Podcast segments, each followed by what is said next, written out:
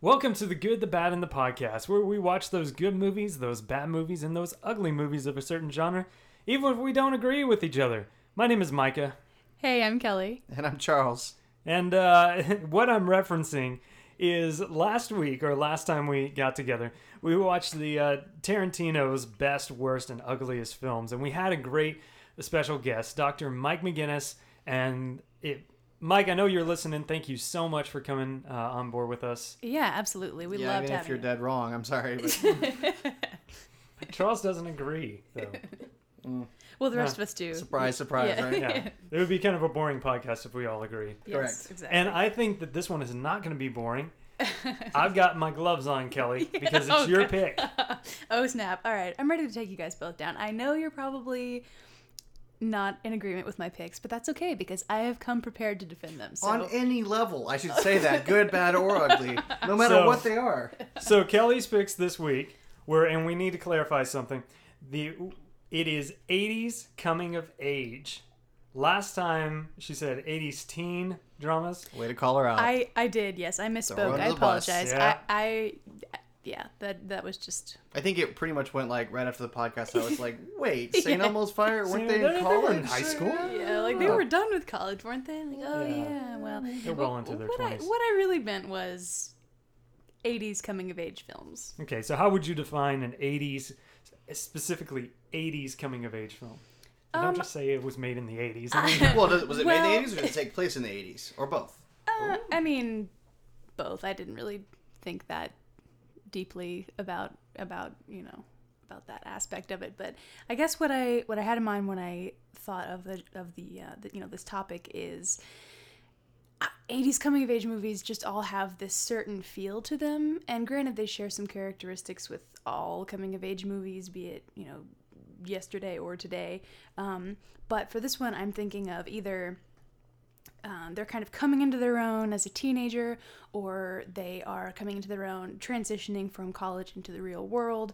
Just angst is in spades, and they're all you know. Angst is in spades. it's- they're all you know they're they're counting on their their friendships to see them through the tumultuous times of their young lives, and it's kind of this you know kids rule, adults drool sort of mentality. So that's what I'm thinking of when I Okay, when I say got that. it. Okay. So where do you want to start? Yeah. Um, Oh, what were your three movies, though? What did you pick? Oh, Just that's to right, okay. Refresh us. Okay, so um, my three picks were Some Kind of Wonderful from 1987, St. Elmo's Fire from 1985, and Teen Witch from 1989. and I trying- kept a straight face. She's that whole trying to gauge our reaction. Did you see I that? know, I know. I she did, was. She's cutting her eyes and it's like, I kept I kept eye contact, a straight face that whole time because I didn't. I failed. I looked at the ceiling and the ground. Okay, So what do you want to start off with? Um, let us begin. Let's let's start with the bad one. The bad one. Okay, Okay. the bad one. Here we go. I'm All right. excited. Okay, so my bad pick is St. Elmo's Fire. Oh man! Are- Thank you. Okay. Yes. You did you not? You didn't think that was gonna be it? I no. I'm glad it's the bad pick because it's a sucky movie. I know it's so bad. Okay, here's the thing.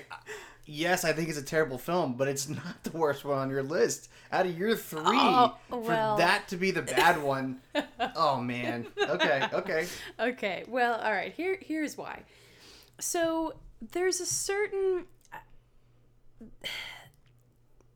I know there's some some obvious choices that didn't make it on you know in any of these three categories on my list. Like mm-hmm. there's some definite glaring omissions, but I this one. And granted, I haven't seen you know every teen, every uh, '80s coming of age movie, but of the ones I've seen, th- this one stands out to me as being not only bad, but you know, again, it's it's not even ugly. Like there's nothing I enjoy about it. This movie is devoid of entertainment The for me. characters are terrible. They are, and that is exactly Yeah. that's Actually- exactly actually, why it's give so a bad. synopsis of it real quick Yeah. first before we Yeah. dive into it. Okay, well, there's a whole hot mess of drama happening, and I don't even know how to. I, It was just a hot mess. I d- it it is it truly is. So okay, there's these seven, six, seven friends who have Seven, yeah. seven who have They're um, forgettable, so it's okay. there you know there's a hundred of them i don't know so they are they have just graduated from georgetown like some months ago um, georgetown university and so they have transitioned I, they've transli- transitioned to life in the real world, and some of them are succeeding at it better than others. Like, um, you sort of have all the much like in all the other teen movies, you have all the types of people. You know, like uh there's the kind of the party girl, and there's the young aspiring politician, um, and his his girlfriend who's kind of the feminist of the of the piece, and um, who who else? You got the straight laced kind of nerdy girl, Yes, virgin, the virgin. Yes, Uh, you've got the writer, kind of kooky. Oh, life's guy. so terrible. Yeah. The world is ending. And then you got the bleeding heart romantic, Yes. Emilio Estevez, and then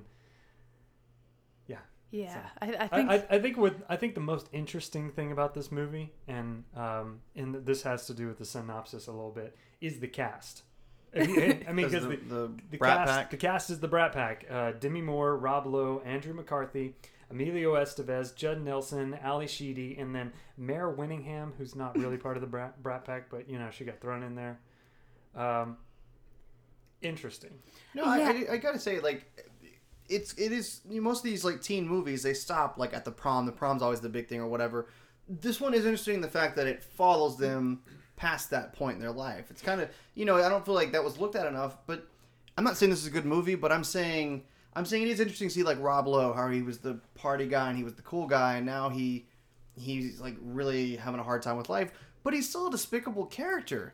I mean, none of these characters are redeeming. Emilio Estevez is borderline. I mean, he is psycho. yeah, he's cra- he's, He's stalking crazy. this He's woman. crazy. and Yes. it's supposed to be like charming when he, you know, gets the Polaroid and all that, and it's like big upbeat moment. But it's, I'm just like, it's like Andie MacDowell handled that extremely well, She did. considering a psycho showed up. Yeah Whatever, I don't know. Andie I just, MacDowell is like the best thing. I didn't. this I just movie. didn't care about any of these characters. No, they are they are horrible, and you and kind of uh, tangential to what you just said about most teen movies taking place, you know, being in high school, centering around the prom or blah blah blah.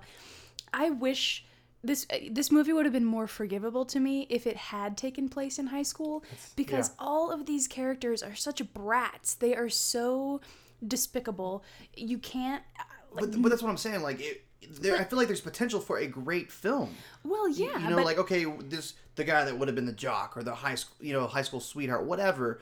Take them five years on, ten years on. What does that look like? Do they are they they successful in life, or have they just fallen, you know, by the wayside? I, I don't know. Yeah, but but this I I actually agree. That's a pretty good point. But at, but as it stands, they are where they are, and these are traits that you feel like they should have. I mean, granted, twenty two is not that much older and wiser than 18 for instance but if they were in high school you could chalk some of their horribleness up to just you know being like angsty hormonal teenagers and figuring out their place in the world and like oh they'll get a reality check one of these days but these are they're like they're in the real world and they're still so terrible and more than anything, it reminded me of like little kids playing dress up in their parents' clothing, like all these immature 22 year olds acting like they're 30. Uh-huh. And it was just so hard to watch. And it just, like, I, I read kind of some interesting pull quotes on this. And according to Joel Schumacher, the director himself, he said a lot of people turned down the script, and the head of uh, one major studio called it uh, its seven member cast the most loathsome humans he had ever read on the page. And that man is a genius. And that man is a genius. And I, I, yeah, I mean, I couldn't agree more. The only one of them who was even somewhat palatable, I feel, was Ally Sheedy. And she was still kind of annoying. Well, Andrew McCarthy yeah. too. I mean, he was kind of annoying, but the first of all, uh, Love Actually did a very similar plotline. So maybe Love Actually ripped off this movie, but they had the character that ev- the movie kind of made you think was gay and love the guy, and uh-huh. really he's secretly in love with the bride or the girl. Right. And but in Love Actually, it was Keira Knightley and it was Andrew Lincoln. Mm-hmm. It was a also, he much- didn't hook up with her. He's Right. just kind of like, but that but that made you feel you felt for him in that movie. Andrew Lincoln was great. Andrew McCarthy, it was weird. I didn't. it was creepy and it was. I mean, and, and even that that prostitute that kept trying to hook up Oh with him and called him gay. How ran? It was just I don't even I, I don't know. I just didn't get that whole segment. Oh, gosh, I know. can we talk for a minute about? Okay, all of them are despicable. Emilio Estevez was just crazy, but the worst part of I think the worst character in the movie was the Billy character, Rob Lowe's character. Oh my gosh, he was horrible. Why? The the whole time it tries to make it out to like, oh, poor Billy, he doesn't know his direction in life. Oh, he can't keep a job. Oh, and in the end, he's. Hey guys, I'm gonna go follow my dream, go to NYC and play my sax. yeah. Come Even premarital on. sex. That's, Come it, on. that's how you- yeah, Oh, do you believe yeah. in premarital sex? Oh No, my well, God. okay, like I said, And then it. Okay, go I. I was just gonna say, like that character, I feel like could have been a good character in a movie, like because that would in a, in a high school movie he would have been the hero, the cool guy, whatever. But in this movie, he's the loser, yeah. and Yeah. but but the In way they play setting. it, the way they play it, there's no consequence for. Mm-hmm. I mean, he basically tries to rape Demi Moore in the van. Oh van. my gosh. His wife's right there with the kid, and he's still at the end. There's absolutely no consequence. And he also he's he's justifying himself. You know what? I'm doing a really good thing for my kid by being a deadbeat dad. I'm gonna go play my sax. Yeah, and and they tried it. Like you can tell, they're really trying to lend some redemption to his character because he's the one that goes in and convinces Demi Moore to come inside, and he's the one that you know gets to her in the end after they've all been trying to. And it's like, no, that does not redeem everything else that he has done in this movie. And then of course at the very end, uh, Mare Winningham, Winningham. yeah, her her character, of course, at the very end. This is not a coming on the woman. No, what a douchey move is this? That he goes up to her and says, "Hey, girl, I'm about to get on a bus and you'll never see me again. Let me give you something." Bam. Yeah, give you. They say like a party gift or something. Yeah, let me give you a parting gift. All right, see you later. I know. He I mean, that's like takes- a that's like a, a come on line at a bar, you know? I, I was Yeah. gonna say the exact same thing. Like that part really bothered me because I was like, oh, like they slept together. Okay, cool. Because it was like, it was like, did she really want to just give her virginity gift to someone else? Like I know. this random guy. Like well, she was so. In I know she was in love with him, but it was still like he. I don't know. it Like, wasn't like he was good. Like, oh, okay, well, I can trust this guy. No, he was just she was another notch in the bedpost to him, you know. And and but she knew that. That's the thing. She, I just, the entire length of this movie, I just wanted to grab her by her cardigan and be like, girlfriend, get yourself some self respect. Because everything she did, it, it was, it reminded me kind of of in When Harry Met Sally, the Carrie Fisher character. And she's always like, you know, talking about this this married man she's seeing, and then Meg Ryan is always like, he's never gonna leave her, and she's like, you're right, you're right, I know you're right. Except that was kind of the comic relief, and then she's kind of that sad, hopelessly addicted to mm, this Being set up, you know, for the, oh, just just- weird. And she's all her friends are like, "You need to cut this guy out of your life. He is bad news." And she's like, "Oh, I know, but oh man, You know what the best I thing about love this movie was, right? the ending, No, like it's the, fact that it was over." the soundtrack, the music. oh, yeah, yeah, that's yeah, true. yeah. And Really, you- truly, you know the score, the, both the music in it and the original score, it was the guy who wrote St. Elmo's Fire, he didn't want any. He he didn't want any part in the movie, but I think the paycheck was so. it's catchy. high, it's a catchy thing. It's a, yeah, it's a catchy thing. yeah. Um, now I know Joel Schumacher gets a lot of flack because as well he should. As well he should. He's the Batman and Robin guy, but he, I mean, he doesn't. He doesn't have a horrible, you know, portfolio of What what films. movies of his? Which movies do you like? Um, Phone Booth is not bad.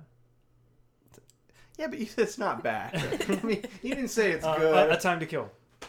See, Time I, to don't, Kill. I don't even like a time to kill. Really? Okay. Hmm. Well, I this this is my my parting comment on this movie is is Judd Nelson always so such an odious character because I feel like he always is. Like I always hate him in movies. And in this movie and uh, do you guys remember like at one point towards the beginning somebody like I think it was Ally Sheedy or someone I don't know. Anyway, someone refers to him as the quote unquote hero of the group. I'm like He never Are- does are you kidding anything heroic. Yeah. he's so t- like he's awful. He's this like really he's a jerk who's only interested in you know in money, and he has he's he's got this girlfriend who he's trying to convince to marry him, but he cannot be monogamous to save his But life. let's be honest. Is there a hero in this film? No. No, there's not. But they Bless you. bless you. Thank you. Yeah, no, there's not. But it's it's definitely not him. He's So the only movie I've seen him in um, that he might be considered decent is Fandango. He's like the really straight laced person in it, and he's he's trying to keep them out of trouble and uncover. Have you seen Fandango? no, I don't think Uh, so. my friend Buzz, uh, we watched it recently. He, it's one of his favorite movies. It's one of Kevin Costner's first movies from the '80s. This hmm. could also be considered a coming of age movie. Oh, okay. This okay. might be brought up again. I'm just throwing it out there right now. Anyway, Got it. Well, we spent a lot of time on St. Elmo's Fire, but I think it's worth it because a lot of people like St. Elmo's Fire. I don't know why. It I is don't know a why. mystery. That's yeah, sure. the music's great though. It's true. All right. Well, do you guys want to move on to our next thing? Yes. Absolutely not. Okay. How about you guys pick which one you want to do next? Stu, I want to do your ugly My ugly one. because. I think I know what that one is at least. Okay. I. I have no idea. Oh okay, Charles. I don't. okay. All right. So my ugly one is Teen Witch. Okay, yeah, that's what I thought. Oh, Teen Witch is on. terrible. Go. Out of your list, Teen Witch is the worst one. Right? know, but it- Am but I wrong the in this? okay, quality wise, And out of- out of her, No, out of her picks. Here's the thing. Okay, so that's the ugly. The ugly always means that it's it's god awful, but you would watch it again. Between St. Elmo's Fire and Teen Witch, heck yeah, I'll watch Teen Witch 500 times before I watch Thank another you, St. Elmo's Makes no sense. It's some. You know what Teen Witch? Well, first of all, hold on. Let's back up. Synopsis, please. Okay. We keep, we so... keep, we're, we're, you're really relaxed about doing synopsis. I know. Sorry, guys. Um, okay, so Teen Witch, starring Robin Lively, uh, unknown relation to Blake, I think. Aren't they like sisters or cousins or something? Oh, really? Yeah, I think so. Like Live was like I'll look that half up. her age, isn't she? I, okay, maybe they're like aunts or something. Anyway, I think they're related. Anyway, moving on. So, so the synopsis for this movie would be: so young Blake Lively, Louise, is You're just going with it. Like, eh. yeah. Um, oh, I, I meant Robin, but uh, yeah. Um, so, so Louise is a, a quirky 15 year old, and she's navigating the murky waters of high school, as we all do, and finding it very difficult. And this is yet another movie where they try to stick a girl who is really attractive and like crimp her hair and put her in baggy thrift store clothes and try to pass her off as frumpy and undesirable which i find objectionable um because you know and then they, they do that so they can make this like grand transformation and put her in clothes that fit and put some makeup on her face and be like oh my god she's been sexy the whole time. But uh so anyway she's going along. She starts to have these strange things happen to her um or and like around her and starts to wonder and you know she she she's riding her bike and it, it's late at night and uh, something she like gets flat tires uh, uh, she crashes it and so she goes to knocks on the door of this house to get directions or a lift home and she stumbles upon this bizarre old sorceress who is like a tarot card reader or something and they forge an unlikely friendship and she comes to find out that in fact on her 16th birthday she is going to become a witch and not only that but she is old as time and was a witch in a former life and is now being reincarnated into her witchly powers via this amulet that I mean, we know that because of the 1612 yearbook. Yes, yeah, exactly. Another gem of a, a plot piece. Um, so she's madly in love with this this jock guy, Brad. Of course, his name is Brad. Yes, as you knew his name would be, and uh, she she he of course doesn't know she exists because she's so nerdy, and uh, once she becomes a witch, she uses this tarot card lady as kind of her witch mentor and figures out. She tries to um, convince him to. She wants to become more popular, wants to gain his affections, and then craziness ensues, and there you have it. There we go. So this movie. Okay, this is gonna sound a little weird, and especially going off the statement he said about you know women being dressed down and all that. Don't mean it tied to that at all, but was this movie like a porn without the porn to you? What? What? No. Like the quality of it? No, or- just like okay, okay. Again, I'm not trying to get into the whole feminist thing. I'm just simply saying, like, like the locker room scene where the, we, we like boys like dancing around, singing. Right? This this felt like it would have been like right at home in like a '70s porn, except there was no sex and there was no porn. this is a very odd interpretation of Yes. this. It's, it's not an interpretation. I'm not saying it's that. I'm saying it's a terrible movie that looks like it should have been porn and probably would have been a better movie had it been porn. You know what it actually was? It was actually supposed to be part of the Teen Wolf franchise. yes. Like, it was supposed girls' to be like in the same world. Teen Wolf's a better movie though. Oh, ha- oh yeah, yeah. There's Teen no- Wolf Two is a better movie that. with Jason Nobody's- Bateman. That's a that's a better movie. no, but he was supposed to be like Team Witch. Uh, Team Witch was, you know, there's Team Wolves and there's Team Witches. yes. This is a terrible movie. It's it. I'm not. I'm not. really, no with one you. else thought it was like awkward the way the, the, lo- the locker room Oh, scenes. well, well, everything was. There was so many awkward times. when they in it. singing "We Like Boys." like when the uh, when when they go to some kind of like abandoned house or lighthouse or something, and uh, she she goes with Brad and he runs ahead of her and she's like Brad wait up. She goes to the bottom of the stairs and there's his shirt and there's his like his shoes or and then he's at the top of the stairs with this is what I'm talking about. you can see that in like a Cinemax softcore porn when you go up there, except there's no sex. it was very odd. It was, was very very very odd. it was a very odd movie. I fell Yeah. to see how I'm the only one here that thought porn. You really didn't think porn? when you No. No. Really? I no. thought, you know what I did think? I thought this is like a Nickelodeon made for TV movie, like the director's cut, because there's a lot of Then cussing. we watched there's the a lot of- wrong movie. I mean, even the scene in the classroom when they were doing like sex education, there wasn't a, there was no need for that scene. Oh, that's I, true. I feel like they just wanted to say different, you know, Uh-huh. phrases. You know, it, it was very awkward and odd at the beginning when she's walking around like the skimpy, sexy red dress, and I know. Uh, hold on, and I know that. It, this she's a teenager. Obviously, it's in the title, Teen Witch. It's like this is odd. This is awkward. That you know she's she was in this dream sequence where she Uh-huh. was dancing with Brad on. but it doesn't even rooftop. tie into the rest of the movie. No, it doesn't tie into the rest. Of, no, no, no. Uh, But it It's is. just some porn it- non sequitur. You're of- saying like basically somebody had a porn script and said, "Oh, we can't make this. Let's make it into a." I'm witch saying it's almost like it was shot as a porn, and then they said, "Let's make it a you know PG-13 movie and cut out all the sex and nudity." yeah, and then hire well, Zelda Rubinstein and tie it together. She that she was the most hilarious part to me. She's because, always great. because she was yes true, but sh- but the, okay, you know when when you think of like Sabrina the Teenage. Witch and all these other teen becoming a witch stories that have happened throughout the years, they always the witch mentors are always like these very moral, like no, you can only use your powers for good, not evil, and not for personal gain, and blah blah blah. And I, th- I just found it hilarious that th- that uh, Louise expects her to, to say these things, but instead she's like, "No, girl, like get revenge, you know, make him your love slave." And you, she's just so like she's such a terrible mentor. She's encouraging her to use like all our powers for all the wrong not ways. only a terrible mentor but a terrible actor too. yeah, I'm sorry. I love her. I, No. she's, she's amazing. Oh, but like I said, I no, forget how short she is, and then all of a sudden they'll show you a shot where she's like half the size of the lady. And I'm like, oh, but no, she was fantastic in Poltergeist. Dad didn't see Poltergeist. You know I can't do scary things. You haven't seen Poltergeist? Oh my! No, I think I've seen like the last half of it. Are we gonna do? Uh, You're both a- wrong. You're both wrong. Are we gonna do an in- invisible? I can't ghost? believe I can't believe you don't see this as porn. Number one, I can't believe you're calling Zelda Rubinstein a terrible actress. She's amazing. She all she brings up Is everything. this like a dystopian future for you right now? This is just messing with my head.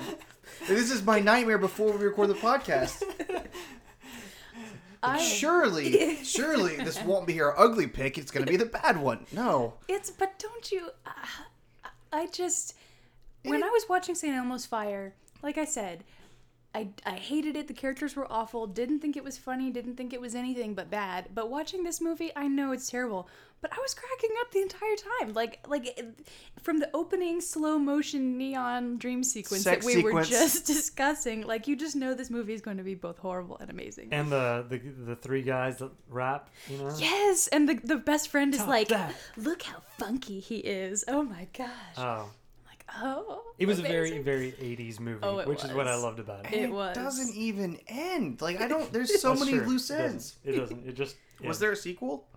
I, And nothing- I don't know. also the guy that disappeared, her date that disappeared. You know, you she never should be. him She should be wanted for murder. I'm just saying that. He's killed just him. gone. She makes one joke about him disappearing, and that's Yeah. it. But okay, this is another one that's gonna sound a little weird. Did she have a brother or a sister? That's a brother. I I- looked it up. yeah, it was a brother. Did you have Right, the it's, same? a- it's an actor. Yes, I, I had that. I'm same not trying to say anything, but I really didn't know, and he was really bizarre. I didn't understand his character, even when he was like delivering it at the end. His expressions he was given, It's I a was- very. I don't, I, I- I don't even know what to say to that. I wonder what his direction was. Like, just Be weird. Be a dog weird. for now, and then we're then serve her food. It was just, I don't even know. Well, okay, but c- playing off of that, I did want to point out that all all of the 80s teen movie elements were there in this movie. Like even though it was horrible and hilarious, but you have the cheesy parents, the annoying little brother slash sister who sneaks in and reads your diary and invades your privacy, the nerdy girl who's totally cute, you know, that we already discussed about being frumped down. Um, of course, she loves the popular jock who, you know, he's the object of her secret desires, and then ultimately, like, oh, he finally knows I exist. But, um, Because she took off the amulet, is that? I mean, she takes it off, kicks it over to Zelda, and then she's not a witch anymore. I was a little confused by that. well, I think I think she still is a witch, but she broke the spell somehow, the love spell, the popularity spell. So she wanted him to love her because of her But own nature. Was, I get that what she wanted, but did they say that if you take off this, then the spell's broken? I don't know. I just thought it was implied. I, I mean, it was kind of, but they did never say that. Like she, she just kicks it over to her, and she gets a smile, and I think you're thinking too much about it. Yes. It- I thought it was just a fun, fun movie. But what you were saying just now about the Uh-huh. teen movie or 80s movie cliches Uh-huh. sounds like a great segue into your next one. Yes. Okay, let's let's do that. Um all right. So that leaves my good one as you know to be some kind of wonderful. And Charles, I'm sorry that you're upset with me. I hope we can still be friends. I just said you're wrong on all these choices. Like, I don't even think some. I think it's a. I like some kind of wonderful. I just wouldn't put it as the best. I feel like Some kind of wonderful is like in the complete middle for me. it is for me too. Okay, synopsis though. Okay, so the synopsis is this is this you kind of hear this movie described a lot as the reverse like gender reversal of Pretty in Pink. Um Both from the same director and same writer. Um, Oh, yeah, John true. Hughes wrote both, and Howard. Do we say we think his name is Deutsch? Deutsch. Deutsch, Deutsch. No, Deutsch. we, s- we said it wasn't Deutsch. Uh, We don't know. Deutsch. Okay, We're gonna say. Deutsch. Same same guy. He directed both those movies, and John Hughes wrote both. Yes. So, so in this one, um, Eric Stoltz plays Keith, who is kind of the Molly Ringwald character. Very. Um, Yeah, they're both redheads. oh, there you go. There you go. Another connection. Freckly. Um, so they're both from sort of the, um, not you know like the the working class, and they're they have this chip on their shoulder. Both Molly Ringwald and and um, Eric Stoltz because they feel like they you know are working so hard. They're like kind of nobodies in school, and they have crushes on the popular girl slash boy. Um, so Keith's family like works in a in a tire store, and so he does that after school. His dad is having him faithfully save up to go to college, but Keith doesn't want to go to college, and so he wants to kind of do his own thing. But of course, then that leads into the the stereotype that I previously mentioned about parents just not understanding and all this. Um, so his best friend is Watts, played by Mary Stuart Masterson, who is amazing. Um, and she she's kind of a, a tomboy herself. She plays the drums and she um, realizes her feelings for Keith, her best friend, when he gets a date with Amanda Jones, aka Lea Thompson, who is the popular, um, beautiful girl that he's attracted to. Um, so the the story is kind of about him uh, the lengths he goes to to go out with Amanda Jones and prove that he's just as good as those popular guys, and uh, Watts sort of f- trying to fight off her feelings for him. Yeah, so Okay. You know? I think that this this movie's like a rice cake to me. You know, it just it doesn't have any it doesn't have any flavor. I wouldn't consider it the best. I wouldn't consider it the worst. It's just uh eh. see, I disagree, and here's why. Because Well, yes, I shocker. You what? Yeah, well, um, I disagree because I assume that it. I, I'll, uh, well, okay. Which which movie, real quick, would you guys have put as your good pick? I- There's so many choices. You got, I think, Risky Business. I think Ferris Bueller's Day Off. I think Breakfast Club. S- I got the best one. Which one? I mean, are we're gonna go there right now. She's asking. yeah, Okay. yeah. Big. 1988. Big. Hmm. Yeah. It's it's not high school and it's not adulthood. It's a kid learning what adults are about and And then, uh, yeah, I, I creepy sex scenes, all Yeah. that. oh, but it's great. I'm sorry. okay. You Well, think Big was supposed to be a porn too? Well, look at the title. Tell me that wasn't. okay. Go ahead, well, go. all It didn't so, originally star Tom Hanks. so anyway, th- some of those movies, like you bring up The Breakfast Club and and um, Ferris Bueller and all that. So I, I don't know. To me, like I. I know this is going to be unpopular, but I really don't like The Breakfast Club that much. I I think it's I would put it up there. I Sixteen Candles. I do like 16 Candles, but I but but both of those are sort of like full of their Oh, own Here's the thing, though. You you didn't say a John Hughes film. You, the, the, like, I know you said This is John Hughes film. It's written by him, but there's no directed by John Hughes, and I feel like yeah, but anytime there's a coming of age movie, he did the best. I don't I think this is better than those than those movies because I What about just, Risky Business? I don't really like risky business either. I'm sorry. I don't really like it either. It's I don't like Tom. I don't like the character in that. He's just he's a you know Yeah, he's kind of a I just feel tool. like- yeah he's okay. a tool. Well, okay, all Big right. though, big.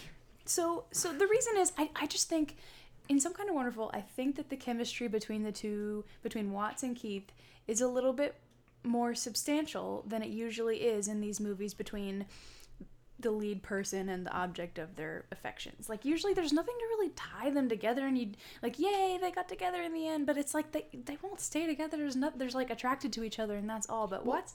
I gotta say that I like Lea Thompson and uh, Watts in this one. I like both of their characters. Yeah, like they at least made Lea Thompson like redeemable. She wasn't just mean. Exactly. That's another reason why I like it is because she she played the the beautiful popular girl or whatever that's usually kind of the brat in these movies and they gave her lots more sensitivity and dimension than they usually do. Like she wasn't just she kind of had a chip on her shoulder as well because she was from sort of a working class background and she was just sort of fronting with the rich girls. I gotta say that you, her character really did have a lot of layers because she was. It's not that she was like mean to Eric Stoltz, Mm-hmm. but she wasn't like, "Oh yeah, you're a cool guy." And once I got to know you, you're really not. I mean, she was real standoffish the whole time, and like, Uh-huh. I'm not supposed to be with you because we're in different, uh, you know, high school pecking orders. So- Exactly. And and they I really like the scene where they go on their date and they're they kind of get at each other's throats because they both realize that they've been using each other. Keith is using her as a way to sort of fulfill this inner inferiority thing that he has among his high school pecking order and she admits that she's using him because she she wants to be better than those other girls that she's friends with. She she she wants to have more substance than they do. She doesn't want to only date the popular doofy guys you know and so she's and she's using him as a way to get out of her relationship with hardy too. I think that if Lea Thompson's character was the main character and it really focused on her, I think that that, that would be a better movie than being Eric Stoltz, you know, trying to pine after Lea Thompson and then the Watts trying to pine after him and then at the end I just I don't like the end either. I don't know like the it's end, very yeah. very 80s. It's a very very Yeah, 80s mhm. thing like running through the airport type of thing. But you know where he walks out and all of a sudden he has this like epiphany. Nothing has changed about Watts. All she did was she's sitting on the hood of the car now. What if she was, you know, it's there's nothing different. Yeah, I, I do kind of agree with you about that. I will I, I just sort of chalk it up to him finally completing his mission or whatever and he confronts Hardy and he's ended his date with Amanda. He realizes, you know, she's nice, but they're not really for each other. He goes, he's, he comes out, he sees Watts, who's been there all along in this embarrassing chauffeur costume. He, she's kind of crying because she really cares so much about him. And I, I just always say, in my mind, I justify it like, you know, he goes out, he sees her, and it all just kind of hits him like she's been there for me. She's the one I'm supposed to be with. So, I mean, it is a little cheesy, but but again, I can't think of an '80s teen movie that doesn't have that that mm-hmm. cheesiness element. And I just the back kind of going back to the Breakfast Club thing, like I I know. I don't know. I, I just feel like it is so melodramatic and it's so angsty and so over the top and every character is like I don't know, just feeling so sorry for themselves and and it's Well, kind of just like everyone has See, that's why back to that movie Fandango I mentioned. That's a coming of age movie because it's like I think it's right after college, and they're trying to figure out what they're going to do with their lives, and that's. But it takes place. It's it's right. It takes place like in the seventies. Like so, I think like one of the characters is going to be like he's you know uh, he's going to go off to Vietnam and all that, Oh, so you guys should check that one out because that was also made in like '86, I think. So it's kind of like St. Elmo's Fire, but with good characters. Well, it doesn't have the full Brat Pack, but it does have. Uh, oh, it does. Have, it's the Brat Pack movie. No, no, I'm saying it doesn't. I'm sorry, Oh. it does not. But it's got Judd Nelson. Mm, So it's okay, Judd got it, Nelson, got but it. he's playing like a straight laced guy, like real straight laced. Kevin Costner is more the free spirit, Mhm. and I forget the other people in it. But yeah, it's it's basically they're gonna go on one last like Fandango. And is it true you don't see Kevin Costner? No, no, you're thinking of the Big Chill, I think. Oh, okay. There's one movie where he's it was his very first role and they ended up cutting him out of the movie and all you see is like because he he's a character that died and all the people come back to see him or Okay. to go to his funeral. And i think all you do is you see him in the coffin like once or twice. I think that's the movie. But hmm. fandango's really good too so check it out. But i i think breakfast club and for the record i like big a lot. I just don't see it as a coming of age movie. And when you go back and watch it now, I think it is kind of a weird sex scene with Tom Hanks where he's still a little boy, but he's having sex with the older woman in the play. I don't know. Does that not mess with your head a little bit? You've seen a twelve year and old. uh, honestly, when I was in 1988, when I was what seven years old watching it, I, I of course I didn't understand anything then, but it still had that weird like this isn't right yeah. feeling. Mm. So Yeah. there's some weird. Anyway, that's a whole. Speaking of, it, it's it's kind of fun. Fun. Fun's not a good word. Eye opening to go back and see these 80s movies that you saw when you were like 10 years old. Mhm. You know, people that are our age, you saw that you 10 years old, like, oh wow, it said that. Oh, it talked about that. Oh, Yeah, like they- for instance, uh, with Teen Witch, uh, my wife came in when I was watching uh, Teen Witch, and she "Oh, thought it was a Teen porn. Oh, no, and she goes, "Oh wow, Teen Witch! I used to love this movie." And she sat down and watched like three minutes, and she goes, "Oh my god, I used to like this movie." This is so bad. well, I know it's a cult film, and I also it used to. I think it used to play on HBO all the time. So I mean, I'm, as a kid, I'm sure I saw it. It's I- actually a musical, Teen Witch Live. what? Yeah, there's a musical stage version of it. Yeah, that I I kind of want to see that.